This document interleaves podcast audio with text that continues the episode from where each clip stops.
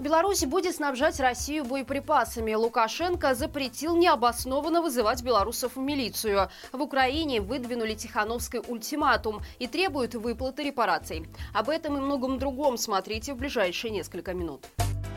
В Беларуси создали производство по выпуску реактивных снарядов. Об этом заявил вчера Лукашенко. По словам председателя военно-промышленного комитета Дмитрия Пантуса, работу над проектом начали в ноябре прошлого года. И сейчас на предприятиях Минпром изготавливает более полусотни корпусно-механических частей для такого типа боеприпасов. При этом диктатор отметил, что сейчас востребованы такие виды вооружения, как реактивные системы залпового огня и модернизированные «Грады». Соответственно, необходимые боеприпасы боеприпасы к ним. Таким вооружением сейчас пользуется Россия для бомбежек Украины. Поэтому совершенно очевидно, кто будет основным покупателем белорусской военной продукции. К тому же все российские военные производства сейчас находятся под санкциями. Поэтому для Москвы очень удобно, что Лукашенко организовал производство боеприпасов на территории Беларуси.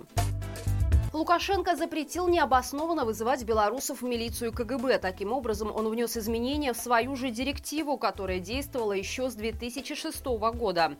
Более того, согласно документу, от силовиков требуется неукоснительно соблюдать требования законодательства и не допускать их произвольного толкования при применении.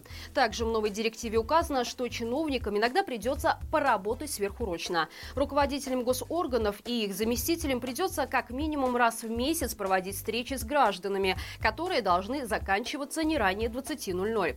Появятся новые хлопоты и у государственных СМИ. Редакции должны будут в течение двух дней уведомлять госорганы о том, что у них вышел материал, в котором рассказывается о невыполнении чиновниками требований законов по работе с населением, а госорганы должны будут рассматривать эти публикации и принимать меры. Украинский политик Сергей Притула выдвинул Тихановский ультиматум. В своем недавнем видеообращении он заявил, что требовать выплат репараций нужно не только от России, но и Беларуси. Потому что с нашей территории вылетали самолеты, которые бомбили Украину. Запускались ракеты по украинским городам. Колоннами заходили российские войска, совершавшие геноцид в Буче, Ирпене и Бородянке. Притула подчеркнул, что со всем уважением относится к белорусам, которые волонтерили и донатили на благо Украины Украины, снимает шляпу перед белорусскими добровольцами. Но индивидуальные подвиги, считает политик, не могут перечеркнуть юридическую ответственность страны-соучредителя ООН. Рано или поздно в Беларусь может прийти демократическая власть, а значит уже сейчас Тихановская, как, возможно, новый президент страны, должна дать гарантии, что украинцам компенсируют потери и выплатят репарации вместе с РФ. Притула также отметил, что у Украины есть вопросы к 10-миллионной стране, которая позволила воспользоваться собой для того, чтобы чтобы россияне могли убивать украинцев. Так несут ли белорусы ответственность за грехи Лукашенко? Спросили экспертов в новом выпуске «Горячего комментария», который можно найти по ссылке в описании. В комментариях под этим выпуском также напишите, согласны ли вы с мнением украинского политика белорусов конфискуют землю в Украине. Как сообщает Радио Свобода, такие случаи зафиксированы в Черниговской, Хмельницкой, Киевской, Сумской, Херсонской и Тернопольской областях. Украинские суды конфискуют у белорусов землю, которую они либо купили, либо получили в наследство. Впоследствии участки переходят в пользу государства и продаются с аукционов, а ответчикам приходится платить примерно 270 долларов за судебные издержки. Связано это с нормой Земельного кодекса Украины, которая запрещает иностранцам владеть владеть землей сельскохозяйственного назначения. И в течение года владелец обязан добровольно отчуждать ее. Сообщается, что в каждом случае конфискации речь шла об участках площадью от двух и более гектаров, большая часть которых использовалась местными фермерскими хозяйствами. Любителям суши стоит быть аккуратнее. Иногда это японское блюдо может навредить, что и случилось жителям белорусской столицы.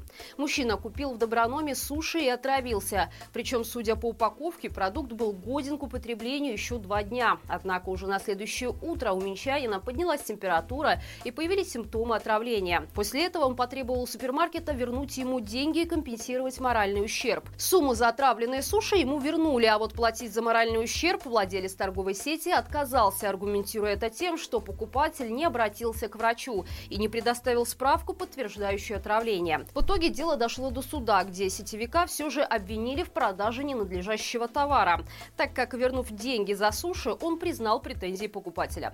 Теперь пострадавший получит компенсацию морального вреда в размере 70 рублей. Более того, магазин обязан возместить расходы обществу потребителей, которое представляло интересы мужчины, и выплатить штраф. В сумме это более 1300 рублей.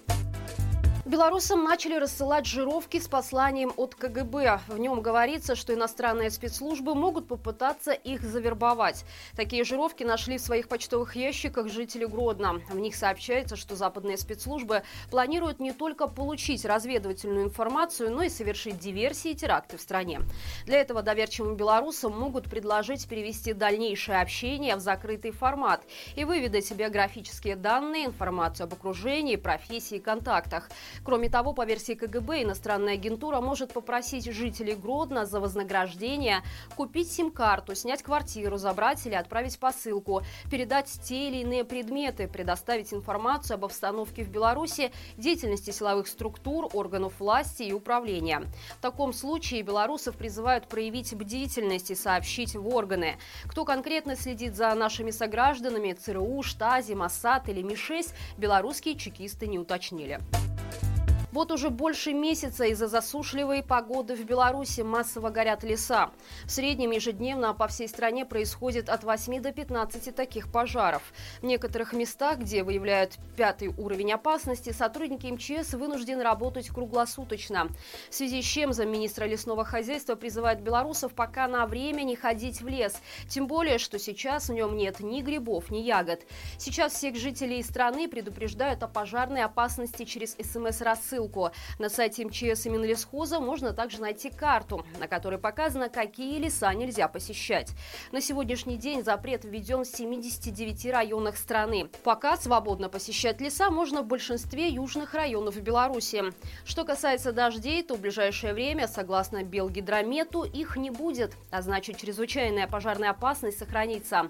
Напомню, ранее чиновники выразили опасения, что из-за засухи в стране могут возникнуть проблемы с урожаем.